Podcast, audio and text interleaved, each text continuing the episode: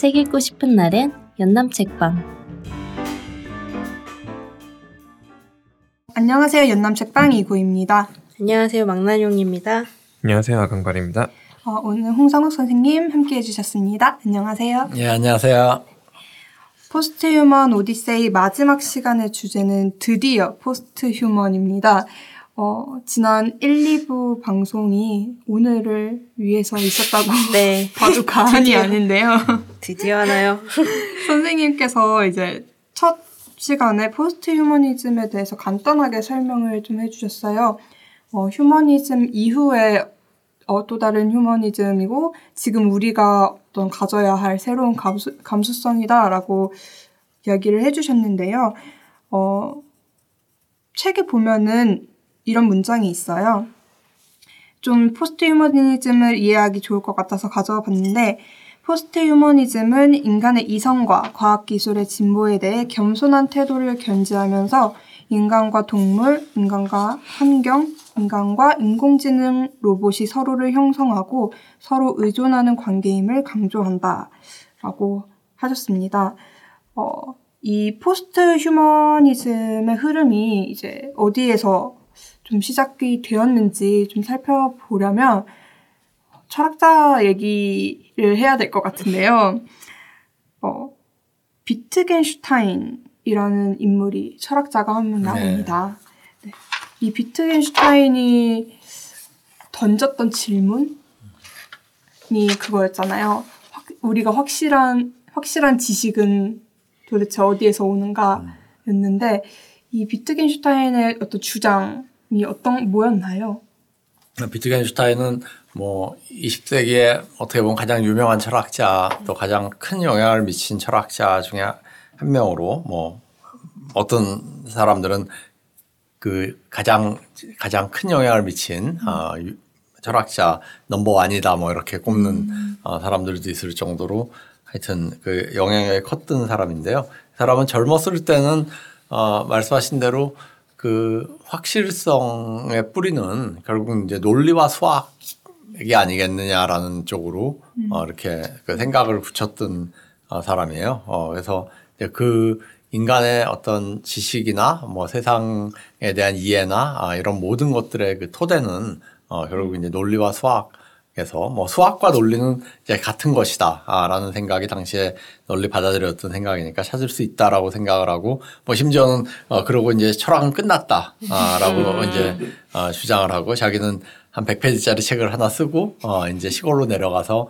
초등학교 학생들을 가르치면서 예, 그러고 이제 아, 살고 있었던 아, 상태에서 다시 이제 다시 복귀를 했을 때 생각은 뭔가 그 전에 자기가 주장했던 거와는 굉장히 다른 어, 생각. 어, 그러니까 논리와 수학이 어떤 확실성의 토대를 제공하는 것 같지는 않다라는 것에서 출발을 해가지고 이제 그 뒤에 던졌던 문제는 그러면 이제 그런데 왜 세상은 어, 붕괴하지 않는가라는 거예요. 확실한 게 없음에도 불구하고 어, 어떤 토대가 없는 것 같은데 왜 우리는 이렇게 소통하는데 크게 어려움을 겪지 않고 왜 사람들은 서로를 이해를 하고 어 이렇게 그렇잖아요. 어 그러니까 다 뭔가 이렇게 연결된 상태에서 어, 서로 이해하면서 물론 오해도 있지만은 어, 그렇다고 큰 오해 없이 어, 이렇게 우리가 어, 세상을 살아가고 있는가라는 어, 그런 질문을 던진 거죠. 역으로 어, 그런 질문을 던지면서 결국 그 확실성의 어떤 토대가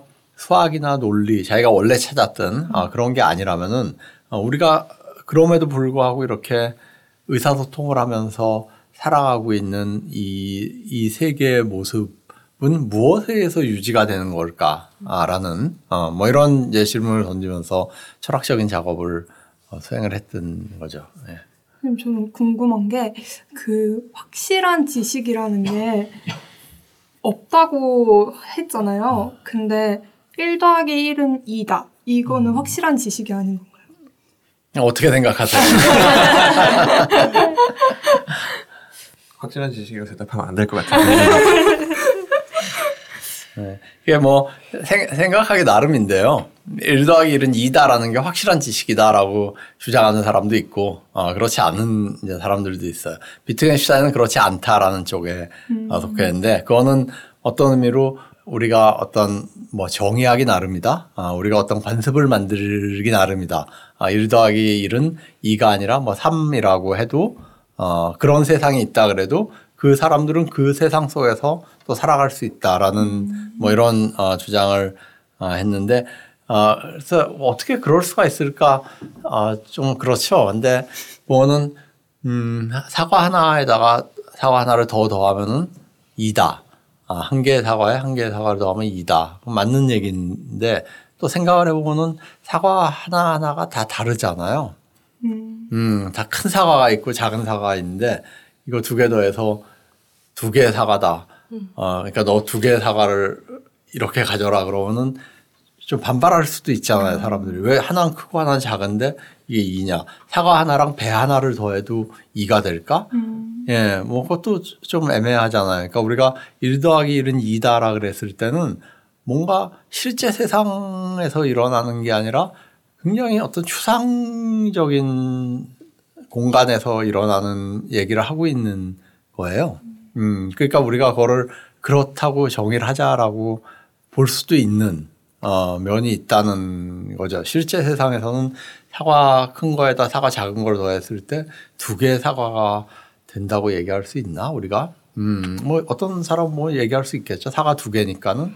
어, 근데 또 어떤 사람이 보면은 야 이 두 개가 다른데 어떻게 이게 이가 되냐 뭐 이렇게 아, 볼 수도 있는 거잖아요. 예, 그러니까 뭐 이제 비트겐슈타인은 그런 고민을 했던 어, 그런 고민을 했던 거죠. 그래서 사실은 비트겐슈타인은 수학의 어떤 기초에 대해서 굉장히 깊게 아, 파고 들어갑니다. 특히 후기 철학에서는 아주 깊게 파고 들어가고 그런 부분에서 그 수학자들이랑 논쟁도 굉장히 많이 음, 많이 해요. 기본적으로 어, 수학자들은 수학적인 어떤 진리가 어, 확고한 진리가 있다라고 믿는 반면에 어, 비트겐슈타인은 이제 그거에 대해서 많이 반대를 했던 어, 면이 있어요. 하나 그냥 말씀 말, 말이 나온 김에 이렇게 얘기를 해보면은 그 우리가 영이라는 개념, 제로라는 개념은 음, 굉장히 그 일반적인 개념이라고 생각을 하잖아요. 어, 영이라는 개념은. 근데 그 유럽의 수학사를 보면은 그 근대 이전에는 영이란 개념이 없었어요.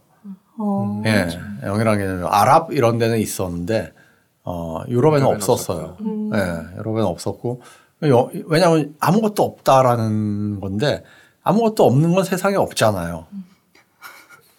예, 세상에 영, 영과 대응할 수 있는 게 있어요. 아무것도 없는 게 세상에 다 있잖아요. 네. 모든 게 아, 다 있는데 그러니까 영이란 개념이 없었고 없었음에도 불구하고 사람들이 사는데 아무런 문제가 없었죠. 음. 예, 문제가 있었으면 만들었겠죠. 네.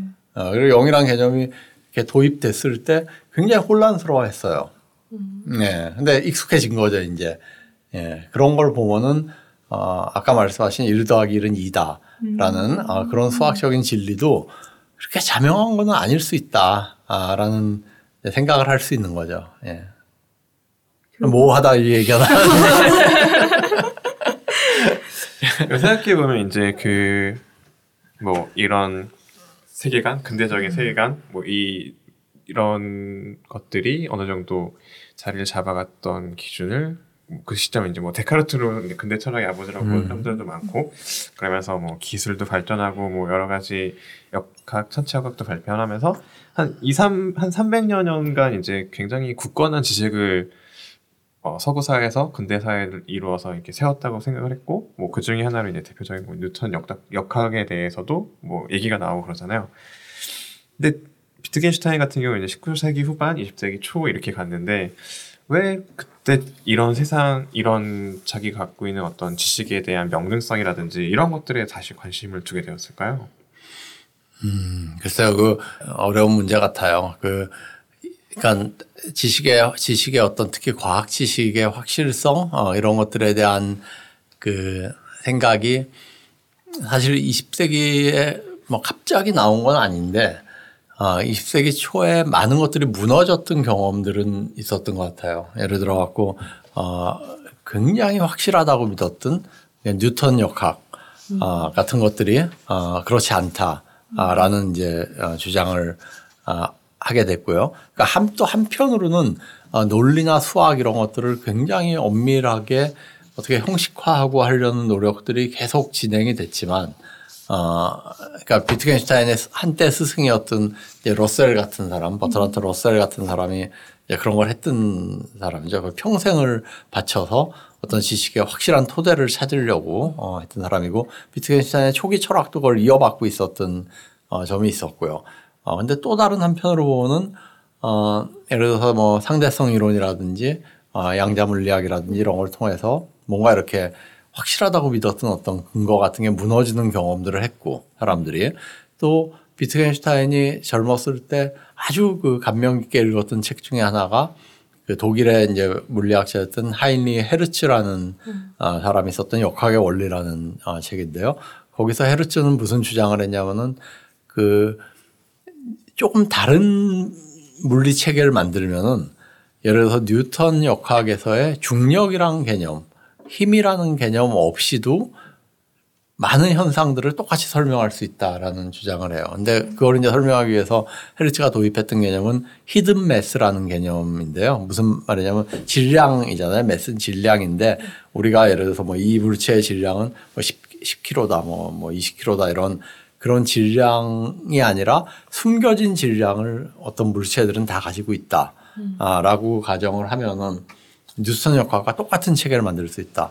중력이라는 개념이 없이 중력이라는 개념을 사용하지 않고서도 뭐 이런 이제 것을 어, 논리적으로 보였던. 그러니까 사실 많은 사람들이 어 중력 중력은 당연한 거 아니야? 어, 우리가 사과가 떨어지는 이유는 지구가 잡아 끌기 때문에 떨어지는 거고 지구가 태양의 주위를 도는 거는 태양이 지구를 끌기 때문에 어, 지구가 태양의 주위를 도는 거 아니야? 라고 생각을 했는데 헤르츠는 그게 아닐 수도 있다는 것을 보였고 나중에 아인슈타인은 사실 중력이라는 게 알고 보면 진짜 있는 게 아니라 시공간이 휘어진 것 때문에 만들어지는 하나의 효과다 라는 것을 보이면서 아 그럼 우리가 이렇게 확실하다고 알고 있었던 거는 대체 뭐지? 음. 이런 이제 의문들이 아, 생기기 시작했던 아, 시기라는 거죠. 비트겐슈타인은 그런 시기에 지적으로 굉장히 활발한 여러 가지 막 그 용광로 같은 아, 그런 아, 사람들이 모여서 막 지식을 교류하던 그 비엔나에서 그 교육을 받았고 어, 거기에 어떤 영향들을 굉장히 많이 어, 이렇게 받은 상태에서 아, 또 러셀의 영향이라든지 프레게 같은 철학자의 영향이라든지 뭐 이런 것들을 종합해서 자기의 철학 체계를 세웠던 예, 그런 인물이라고 볼 수 있어요. 예. 결국 이제 비트겐슈타인은 시- 지식의 확실성은 뭐 수학이나 논리가 아니라 사람들의 사람들 사이에 뭔가 관습, 음, 뭐 음, 문화 음. 이런 거에 의해서 형성되는 것이다라고 본 거라고 이해될까요? 음, 예, 그렇죠. 그러니까 비트겐슈타인이 뭐 어, 랭귀지 게임이라든지 예, 이런 얘기를 했을 때 예, 그런 그런 생각을 염두에 두고 있었던 거죠.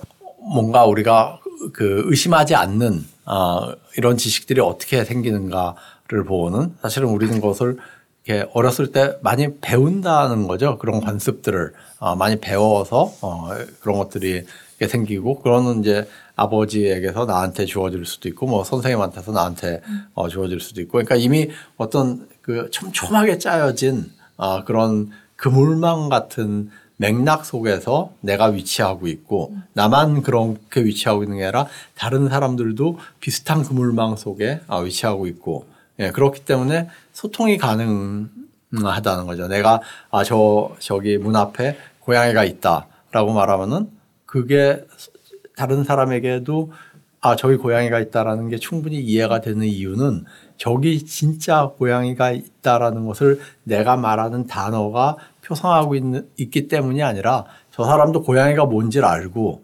저기가 뭔지를 알고 어, 하는 것을 공유하고 있기 때문에 어, 나- 나한테 이해가 되는 거를 다른 사람도 어, 이해할 수 있다는 거죠. 이미 우리는 어, 나는 나는 내 이성을 가지고 생각한다라고 생각을 하지만 이미 공유하는 게 상당히 많다라는 어, 거예요. 이미 그 네트워크 속에서 그 내가 이렇게 뭐라 그럴까 이렇게 벗어날 수 없는 예, 그런 상황에서 나는 생각하고 행하고 예, 그런 촘촘한 그물망이 사실은 어떤 토대의 역할을 해준다는 거죠. 세상이 붕괴되지 않는 어, 우리가 서로 수- 맨날 싸우지 않고 어, 그래도 소통하면서 살아갈 수 있는 어, 그런 어떤 토대 같은 거를 어, 만들어준다 하는 게 비트겐슈타인의 어, 후기 철학의 핵심이었던 것 같아요. 예. 그 책에서는 이제 비트겐슈타인이 뭐 수학이나 언어에 대해서는 이제 이야기를 했지만 과학에 대해서는 또 전혀 언급을 하지 않았다고 했는데 좀 비슷한 생각을 한 인물이 있었잖아요. 음. 토마스 쿤. 예. 어, 이 분은 패러다임으로 굉장히 유명한데 패러다임을 이렇게 이해하는 건 또 새로웠던 것 같아요.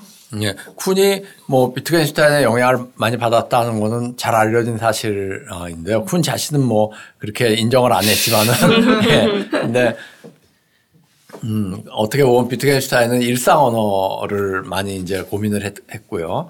말씀하셨듯이 과학에 대해서는 이렇게 많은 얘기를 하지 않았는데 쿤은 비슷하게 생각을 했던 것 같아요. 과학에서도 어 이제 쿤은 자연과학자였거든요. 물리학자였는데 물리학 학회에 가보면은 어 기- 사람들이 기본적으로 어떤 사람의 발표를 했는데 그 발표의 가장 근본적인 가정이라든지 이런 거에 대해서 질문을 하고 이러는 경우는 거의 없어요. 어, 예를 들어서 내가 양자역학에 대해서 발표를 했는데 어떤 사람이 일어나서 야 원자가 존재한다는 걸 어떻게 알 수 있냐 뭐 이런 어? 원, 원, 원자가 원자가 존재한다는 걸 증명을 해봐 뭐 이런 식의 예, 이런 식의 질문을 하는 사람은 없잖아요. 그거는 물리학자들 사이에서는 그건 당연히 없는 거예요. 아주 뭐 아주 시시콜콜한 거 어, 이런 거 갖고 되게 질문을 하고 논의를 하고 어, 이러지 펀더멘탈한 거는 서로 의문 의문을 갖지 않는다라는 거예요. 근데 쿤은 사회과학자들의 그 학회에 갔다가 깜짝 놀랐어요. 음. 어떤 사람이 발표를 했는데 그것에 대한 가장 기본적인 가정까지도 자기는 받아들이지 못하였다. 어. 라 그러면서 질문을 하고 비판을 하는 사람들이 너무 많더라 하는 거예요. 그러니까 이게 자연과학과 사회과학의 어떤 차이가 있지 않나? 자연과학에서는 뭔가 사람들이 공유하는 게 아, 있지 않나? 그, 그 공유하는 것은 의심하지 않는, 어, 기본적으로 다 받아들이고 그 위에서 과학 활동을 하는 어떤 게 있지 않을까? 아, 그게 뭘까? 아, 고민하다가 그걸 이제 패러다임이라고 어, 이름을 붙인 거죠. 그러니까 그 전에는 쿤 전에는 마치 과학자들은 자연이라는 대상을 직접적으로 연구를 한다. 아, 그리고 직접적으로 연구를 해서 거기서부터 어떤 진리를 발견해낸다. 라고 생각을 했- 했다면은 쿤 이후에는 쿤은 과학이라는 것은 패러다임을 공유하는 활동이다. 패러다임을 공유하고 그 패러다임이 해결하지 못한 문제들을 풀고 그 패러다임을 조금 다른 영역에 이렇게 적용을 하고 확장을 하고 완벽하게 하고 어, 하는 활동이다. 라는 식으로 봤던 거죠. 과학이 자연에 대해서 어떤 진리를 말해주는 그런 활동이 아니라, 음, 패러다임을 그 공고히 하는, 어, 패러다임을 완전하게 만드는 그런 유형의 활동이다. 아, 라는 생각을 했던 거고, 그게 이제 굉장히 어떻게 보면 그 과학이 무엇이냐에 대한 아, 우리의 생각을 많이 바꿨던, 그리고 또 인간 이성이 뭐냐, 아, 인간 이성의 어떤 한계가 무엇이냐, 아, 이런 것들에 대한 우리의 생각을 굉장히 많이 이렇게 형성을 했던 아, 그런 사고라고 볼 수 있어요. 저는 이제 저희가 과학은 이것을 상상력이라고 한다. 요 이상호 선생님이 음. 오셔서 이제 이 패러다임 음, 네, 이거 공부했어요. 네. 아, 그때는 그냥 과학이라는 그 관점에서 아 과학이 음. 이런 식으로 뭐 그때는 저희가 했던 건 이런 거였던 것 같아요. 이게 뭐 패러다임이 전환되는 게 과학이 진보한 거냐, 음. 라든지 뭐 이런 네. 과학이라는 프레임 안에서만 이제 바라봤었는데 선생님 책 포스트휴먼 오디세이를 읽고 또 비트겐슈타인과 이렇게 함께 들여다 보니까 음. 조금 다른 맥락에서 이해할 수 있다는 게 굉장히 되게. 새로웠어요. 예. 뭐, 예전에는 그렇게 생각 안 했는데 이거 읽으면 흥미로웠던 거는 그동안은 인간 이성이 중심이 돼가지고 인간 이성 바탕 아래 뭐 인간이 정말 확실한 지식을 얻어가고 있다라고 생각을 했는데 이런 과학혁명의 구조, 패러다임 전환 이런 거를 통해서 아 이- 인간의 이성이 중요한 게 아닐 수도 있다. 그래서 인간 중심주의가 좀 균열이 가, 음, 음. 이걸로 인해 균열이 갔다라는 이게 함의가 되게 재밌더라고요. 음. 그때는 여기까지는 이런 부분은 다루지 못했거든요. 음, 네. 그렇죠. 그러니까 제가 사실은 이제 고 여기서 보이고 싶었던 것도 음. 그런 내용인데 인간이 어, 인간이 다른 동물보다 위대하다는 게 뭐냐. 아, 사람들이 이제 그 고대부터 어, 계속 그런 생각을 했던 사람들은 결국 이제 이성에서 그거를 찾았어요. 아, 인간 이성은 뭐 다른 동물들은 기본적으로 생각을 못 한다라고 생각을 했고요. 본능에 의해서만 어, 움직이는 게 이제 동물이고 대신 인간은 뭐 본능도 있지만은 거기에 플러스 이성을 가지고 있다. 그 이성이 인간 이성이 가장 잘 드러나는 행위가 뭐냐? 그랬을 때 철학과 과학이다. 아, 라는 생각을 했던 거죠. 철학은 어떤 세상에 대한 확실한 확실성에 대한 질문에 대한 답을 해주는 게 이제 철학이고 과학은 이제 자연 세계가 어떻게 작동을 하는가 그리고 그것에 대한 이해를 우리가 어떻게 응용할 수 있는가 뭐 이런 것들에 대한 어, 답을 해주는 게 어, 과학이다라고 어, 생각을 했던 거죠. 그러니까 어, 인, 인간을 세계의 중심에 놓고 봤던 어떤 사고의 상당 부분이 인간 이성에 대한 어떤 과도한 신뢰 어, 이런 것에서 어, 연유했다라는 게 이제 제 문제의식이었고 그런 과도한 신뢰에 말씀하신 대로 이제 균열을 내기 시작을 했던 어, 이런 이제 생각들이 무엇이냐라고 봤을 때 철학의 영역에서는 이제 비트겐슈타인. 또뭐 제가 책에서 잠깐 언급했지만 하이데거 어, 같은 이제 사람들이 철학의 영역에서는 이제 그런 일을 했고 과학의 영역에서는 이제 토마스 쿤 토마스 어, 같은 사람들 어, 이런 사람들이 이제 그 비슷한 어, 일을 했다라고 본 거죠. 예. 그러면 좀 색다른 영역으로 한번 들어가 볼까요? 이구님. 그, 그 인간, 이제 인간 중심주의가 조금 균열이 되면서 이제 인간이 아닌 것들, 아닌 존재들에 대한 이제 관심도 음. 많이 쏠렸을 것 같은데 사실 데카르트의 기계론을 들어봤는데 이제 모든 동물들을 기계로, 음, 기계처럼 취급을 했잖아요. 사, 사실 개를 때렸을 때, 개를 때렸을 때 개가 깨갱 소리를 내는 것은 마치 시계를 밟았을 때 우지끈 소리가 나는? 거랑 같았다라고 보는 그 인식 자체가 좀 충격적이었거든요.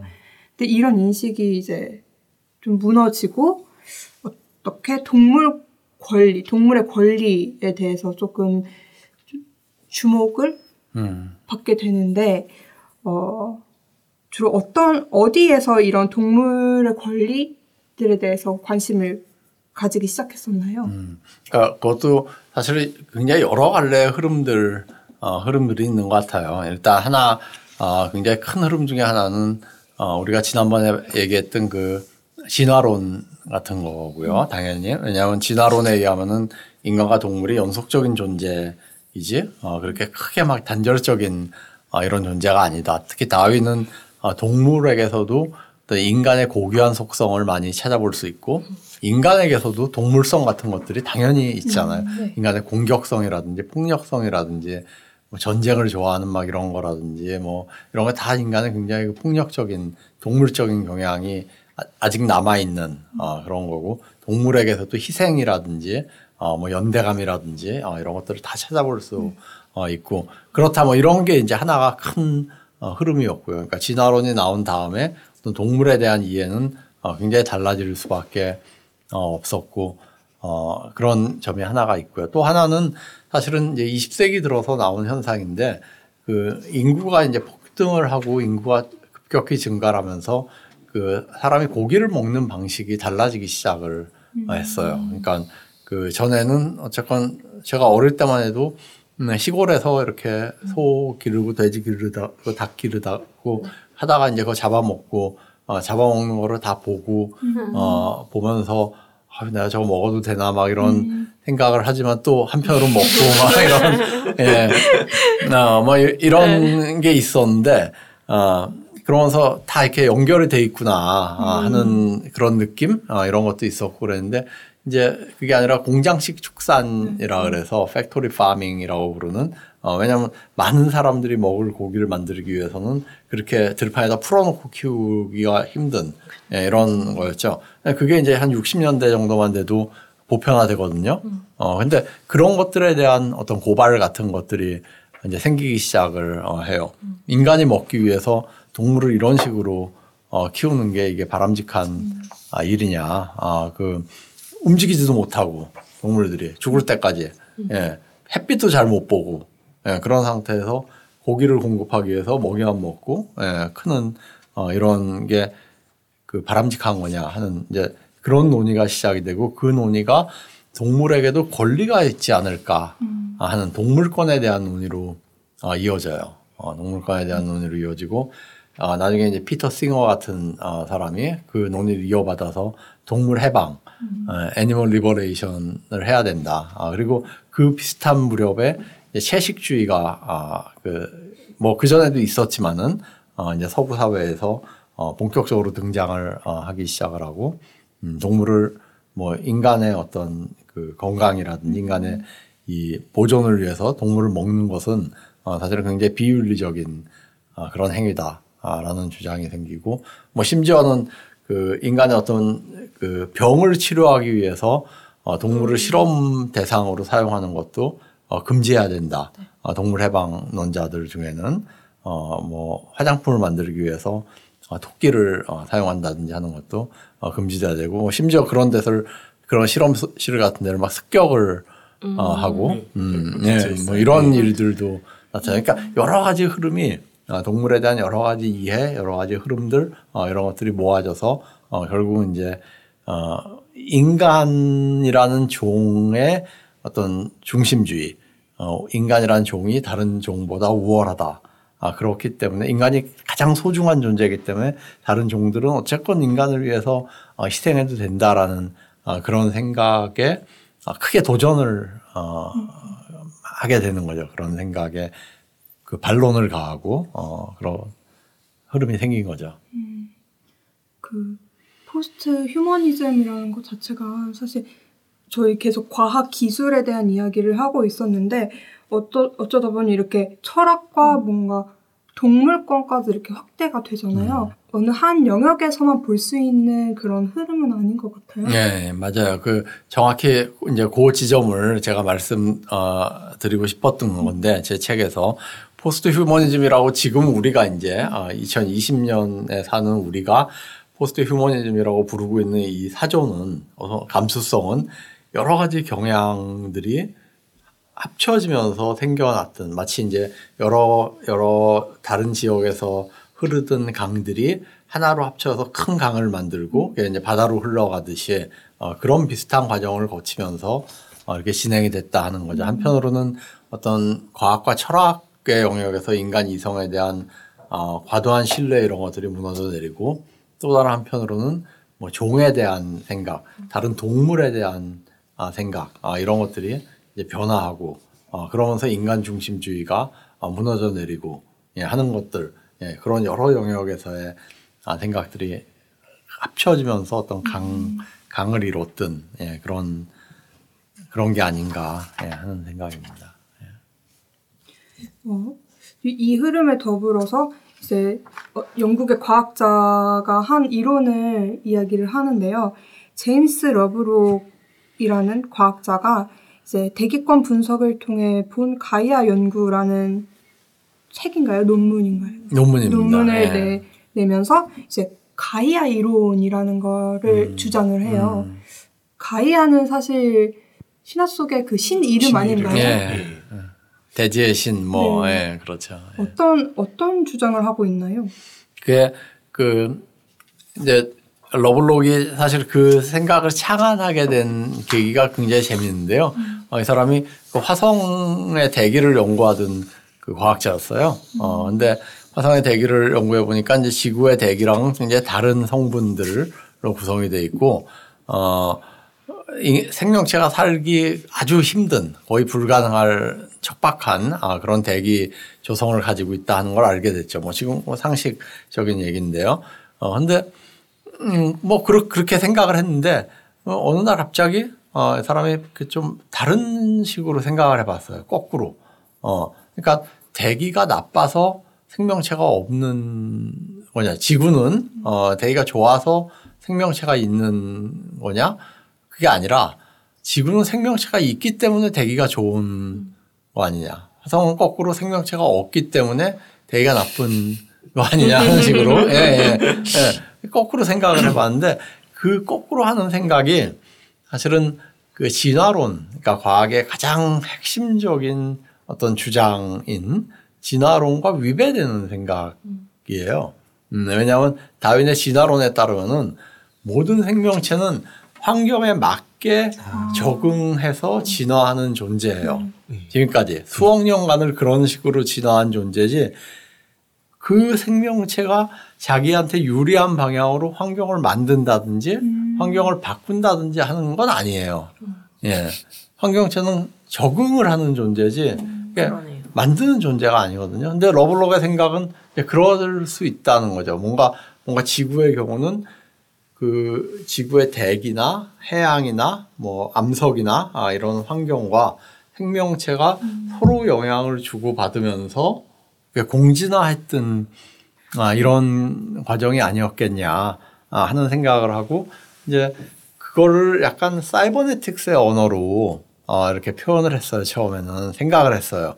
사이버네틱스에서 아까 그 처음에 제가 말씀드린 피드백이라는 그 작용이 있잖아요. 그런 식으로 피드백은 이제 되먹임을 한다는 건데, 어, 그러니까 생명체가 환경에 영향을 주고 거꾸로 그렇게 영향을 받은 환경이 다시 생명체한테 어, 되먹임으로 영향을 주고 그 생명체는 다시 또 환경에 영향을 주고 그래서 이 지구라는 어떤 무생물의 환경과 이제 오가니즘 생명체 사이에 그런 피드백의 링크가 음, 이렇게 작동하는 게 아니냐라는 생각을 해서 이제 그런 생각을 하고서 하, 막 고민을 하고 있었는데 이 옆집 사는 그 작가 한 명을 어 이제 산책길에서 만나갖고 아 자기가 이런 고민을 하고 있다. 그러니까 야네 고민에는 좀 더 멋진 말이 필요해. 어, 그러면서 가이아라고 가이아. 이름을 붙여보는 게 어. 어떻겠냐. 아. 그래서 처음에 자기가 이해를 못했다 그래요. 가이아 가이아가 뭐지? 뭐 소용돌이를 뜻하는 자이어 자이어가 아닌가? 뭐 이런 식으로까지 아, 생각을 했는데 나중에 보니까 이제 그 신화에 나온 신 이름 인 거예요. 그래서 자기는 과학 논문인데 과학 논문에 어, 이렇게 막 신화적인 이름을 갖다 붙여도 될까 아, 생각을 하다가 아, 그냥 어느 순간에 그냥 쓰자 아, 라고 생각해서 그 논문을 써봤다는 말을 이제 쓰- 쓰기 시작을 했다는 거죠. 근데 재밌는 거는 어쨌건 이 말 때문에 어, 긍정적인 그 임팩트도 있었고요. 또 아주 부정적인 임팩트도 이제 굉장히 많이 아, 생겨요. 왜냐하면 과학자들이 가이아가 뭐냐 도대체 세상에? 지구가 아, 지구가 뭐 신이냐, 아, 지구가 살아있다는 얘기냐? 이런 황당한 얘기가 어딨냐. 음, 지구가 뭐 생명체라는 얘기는 자- 뭐 어, 가이아 이건 과학이 아니다. 아, 이건 과학 근처에도 못 오는 아, 이런 얘기다라고 얘기를 했지만 또 한편으로는 대중적인 상상력을 자극하는 데는 굉장히 좋았다는 거죠. 가이아를 한 번 들은 사람은 잊어버리지 않는 아, 이런 그 영향이 있었고, 음, 책에도 잠깐 나오지만 러블록은 하여튼 하도 비난이 많으니까 한때 그 이름을 버리라 그랬어요. 음, 가야라는 이름을 안 쓰려고 어, 이제 생각을 했다가 뭐 사람들이 그러지 마라. 어, 그 떠나지 마라. 가야 떠나지 마라. 막 이런 어, 글도 쓰고 어, 막 그래서 결국 이제 그 자기가 이제 안 쓰려고 그랬던 생각을 그만두고 어, 계속 사용을 했는데 뭐 지금은 너무나 그 과학의 영역에서나 아, 일반 대중문화의 영역에서 너무 이렇게 익숙한 아, 그런 말이 돼버린 거죠. 근데 이 가이아 이론 그러니까 이제 생명체가 있기 때문에 지구의 대기가 만들어졌다라는 그런 가설 주장이 주- 증명이 됐나요? 그러니까 뭐 모든 영역은 아니지만 아, 그런 어떤 생명체와 환경 사이의 그 상호작용은 조금씩 더 많이 밝혀지고 있어요. 어, 예를 들어서 뭐 하나의 사례로는 뭐 바다에 사는 플랑크톤 어, 같은 플랑크톤의 작용인데 어, 이게 뭐 플랑크톤이 어, 날씨가 더워지면은 어, 플랑크톤이 많아지고 어, 얘가 어떤 특정 종류의 플랑크톤이 많아지면은 수증기가 많이 발생을 해요. 어, 그 구름이 많아지고 구름이 많아지면은 이제 비가 내려서 날씨를 식히고 날씨 식히면은 다시 플랑크톤 개수가 줄어들고 예, 하는 식으로 환경과 그 유기체 사이에 그 피드백 루프가 존재한다라는 게그 하나의 사례로 밝혀진 것들이고요. 이런 사례들이 밝혀지면서 어 이제 1990년대 이후에 예, 이런 사례들이 밝혀지면서 이제 2000년대 이후에는 어 과학자들이 사실은 러브로가 핵심 주장들을 많이 받아들여요. 음, 그래서 유기체와 환경이 더더 이상 환경이 유기체한테 일방적인 어떤 작용만을 하는 이런 관계가 아니라 두 개가 얽혀 있는 아, 이런 어, 그 영향을 더 많은 곳에서 찾아볼 수 있다 라는 게 지금의 이제 뭐 일반적인 생각입니다. 예.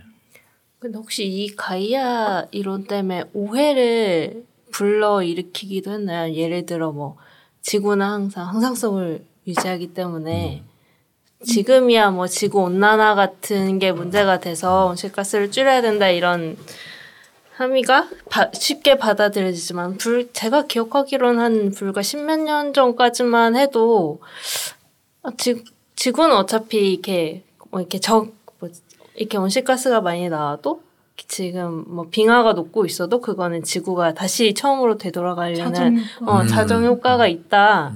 이런 얘기가 있었거든요. 이것도 근데 이런 얘기가 이런 가이아 이론 가이아 가설 여기에 좀 오해가 돼서 나온 예, 이야기인가요? 그렇죠. 근데 사실은 가이아 이론이 한편으로 보면 그런 주장을 일정 정도 담고 있는 건 맞아요. 음. 왜냐하면 항상성이라는 게 조금 이렇게 어떤 균형점에서 벗어나도 다시 거기로 돌아오려는 어, 그런 그 경향을 말하고 이제 지구도 그런 경향을 가지고 있다라고 보는 거고 그래서 그 가이아 이론이 처음 나왔을 때 사실은 이걸 좋아했던 사람 중에 한 그룹이 그 자본가들이었어요. 공장주 어, 이런 사람들. 왜냐하면 환경 오염이 당시에 이제 크게 문제가 됐던 거였는데 이 사람들은 지구가 일정 정도 자, 자정 작용을 어, 하고 있다. 그러니까 우리가 인간이 이 정도 좀 어지럽히고 이러는 것도 어, 지구가 충분히 그 다시 복구할 수 있다라는 뭐 이런 생각을 옹호하는데 가야 이론을 막 쓰기도 하고 그랬고 말씀하셨듯이 그 지구 온난화와 관련해서도 음, 가야 이론을 좀 뭐랄까 잘못 사용한 예, 이런 경우들도 볼 수 있어요. 근데 러블록 자신은 아 그래서 이런 거에 대해서 이제 어떻게 생각을 하냐 뭐 이런 질문들을 많이 받고 아 그랬는데 2007년인가요?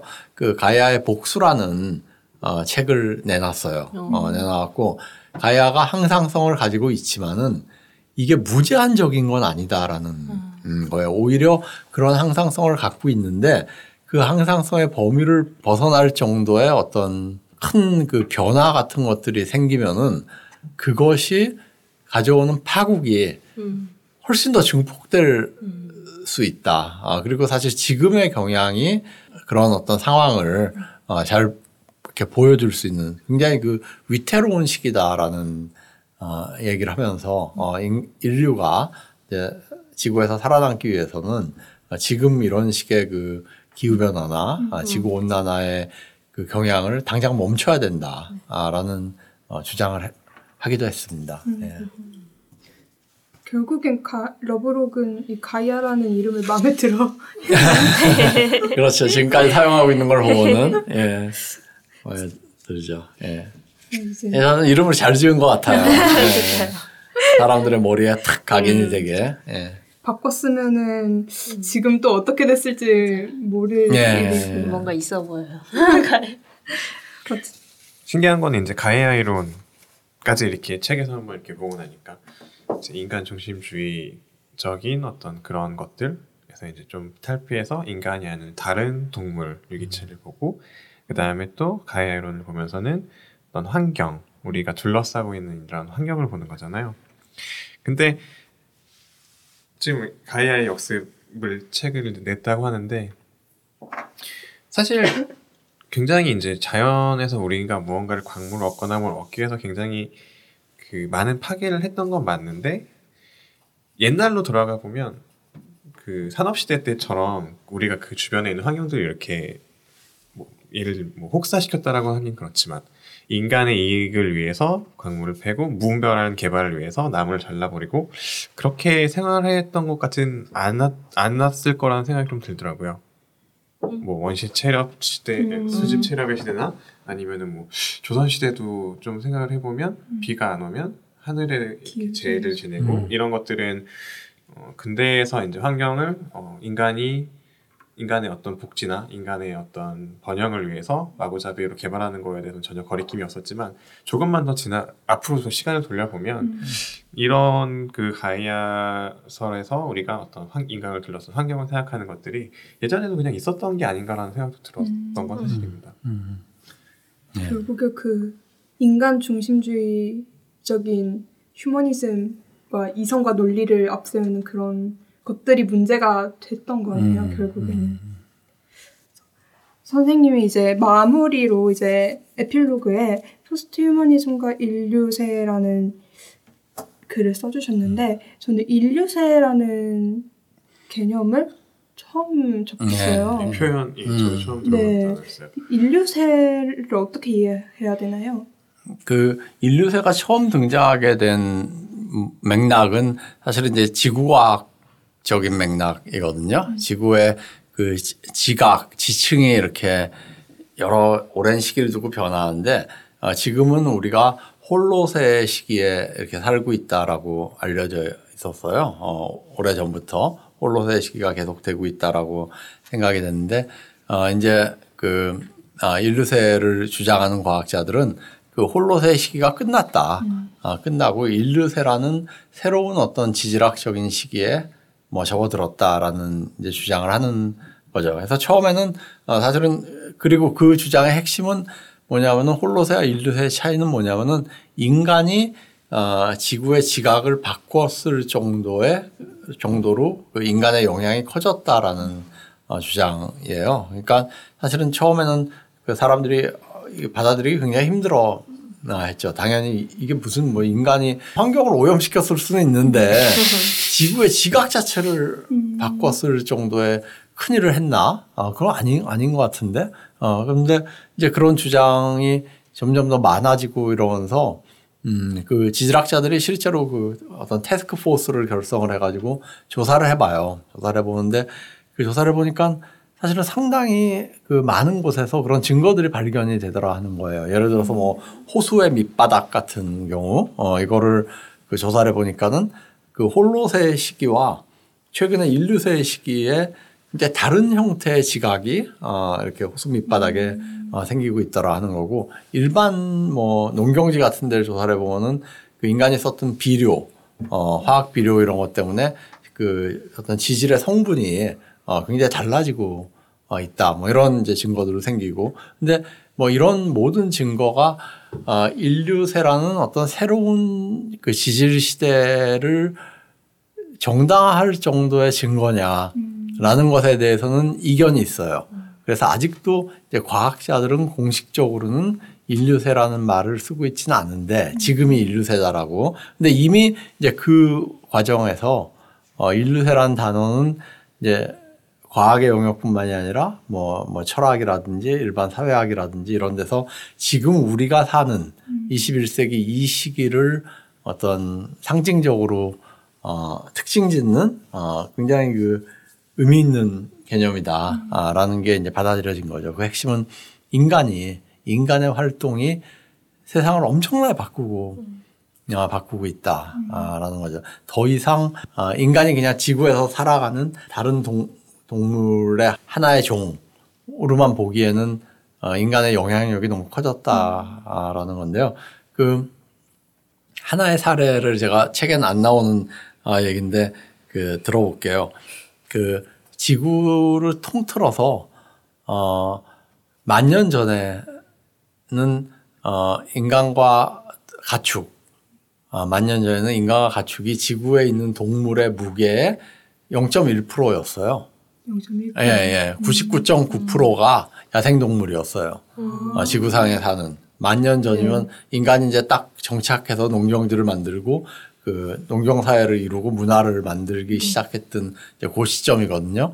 어, 그게 0.1%밖에 안 됐어요. 인간과 가축을 다 더해서. 근데 지금은 얼마냐면 인간과 가축을 다 더한 몸무게가 97%예요. 지구상에. 아, 97%예요.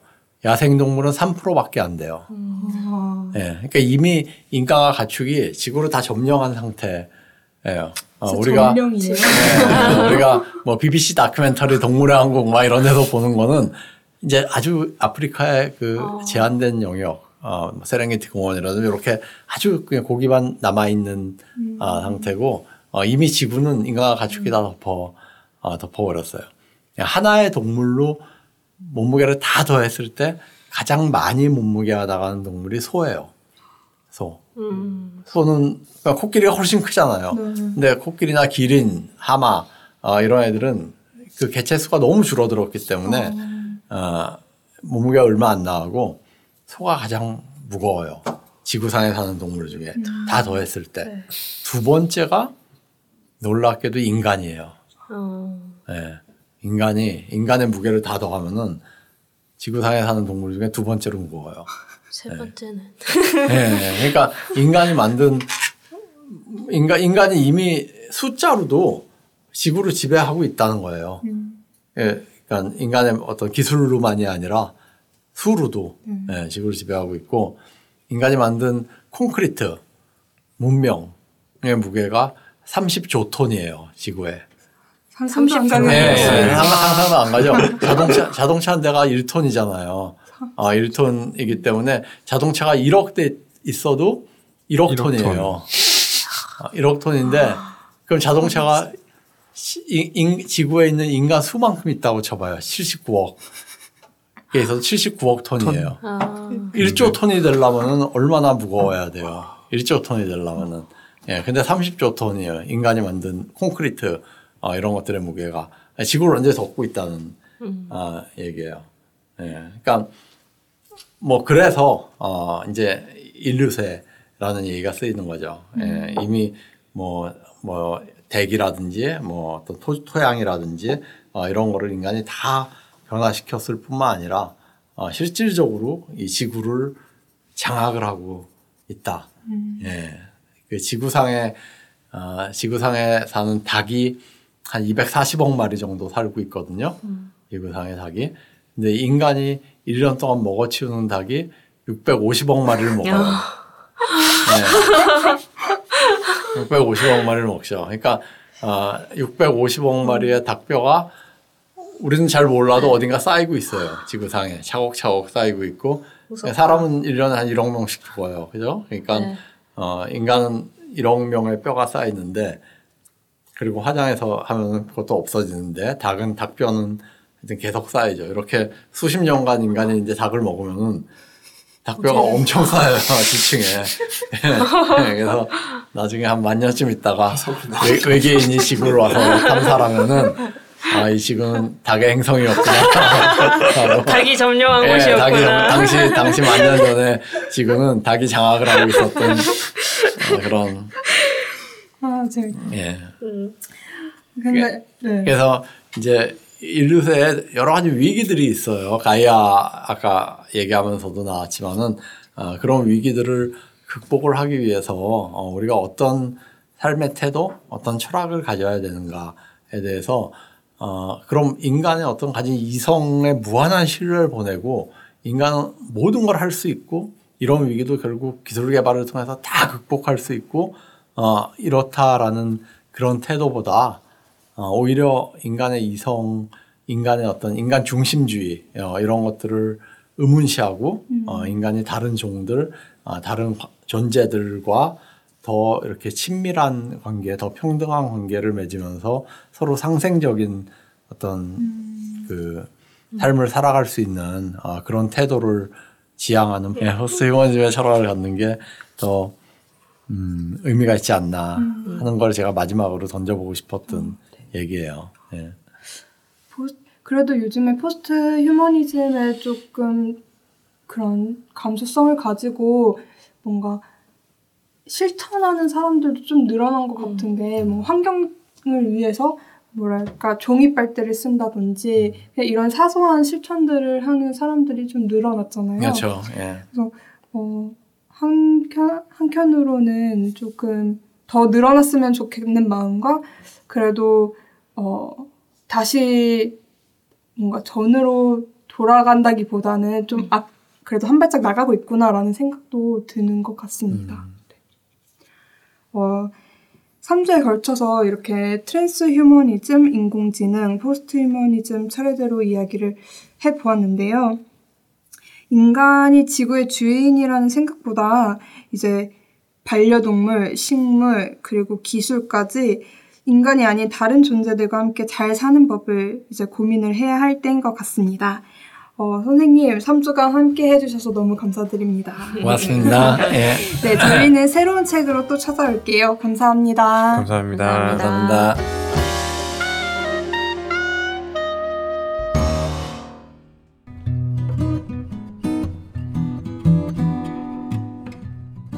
한 달에 한 권. 청취자분들이 골라주신 책을 3주에 걸쳐 저자 선생님과 읽은 후에는 조금 다른 포맷의 방송으로 찾아뵈려고 합니다. 방송에서 다루지 못한 이야기와 PD님이 편집해버린 에피소드, 혹은 책과 연계해서 보면 좋을 영화나 드라마 등 다양한 이야기를 준비하고 있습니다. 청취자분들의 질문들도 비중 있게 다루려고 합니다. 댓글로 질문을 남겨주세요. 선생님께 대신 여쭤보고 직접 답변해 드리도록 하겠습니다. 연남 책방 번외편에도 많은 관심 부탁드립니다. 감사합니다.